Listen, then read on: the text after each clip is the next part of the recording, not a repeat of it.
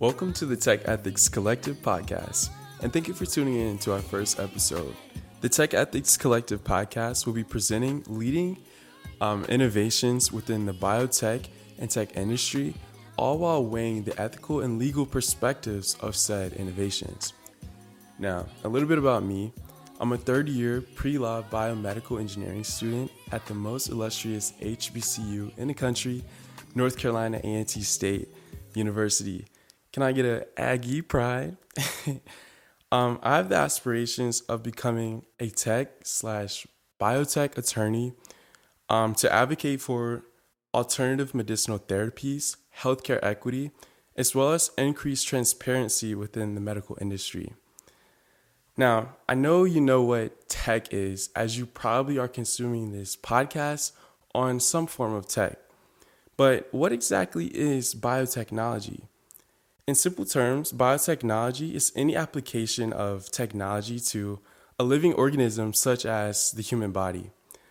Um, I know it may sound scary, but it doesn't really always have to be.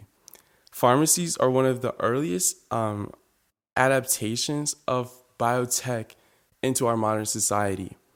More examples of biotechnology include, include x rays, cardiograms, and today we even have the ability to create synthetic fertilized embryos.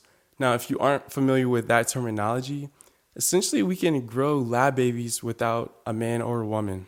So that's where we're at with tech.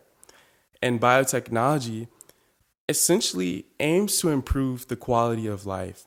Yes, traditional medicine can cure certain disorders, but what about the after effects?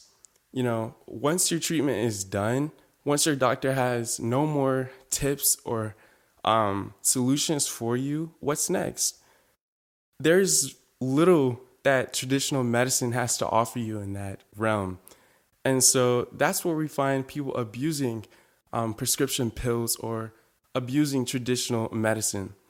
Um, and in that sense, we can say that traditional medicine is ineffective in solving the problems after the sickness. So, biotechnology is designed to help people live with their current condition um, and allows them to experience some sense of normalcy. Um, you know, again, for example, if someone loses an eye, um, both eyes make up 100% of the vision, right? So if you lose one eye, you're at 50% of the vision. Biotechnologists will design a solution that can get you to 75% of your vision while only using that one eye. So it helps you to experience some type of normalcy, maybe not 100% normal, but an improvement from your current standing. Now, just because we can do something doesn't mean we always should. That's what makes legal and ethical arguments within the biotech realm and within biotech innovation so controversial. Um, an example of um, how controversial exactly um, the arguments can get, you can take a look at the Supreme Court's historic upending of the Roe v. Wade case after 50 years of precedents. While innovation is celebrated and inspirational, they must follow the law um, and the principle of bioethics that are set.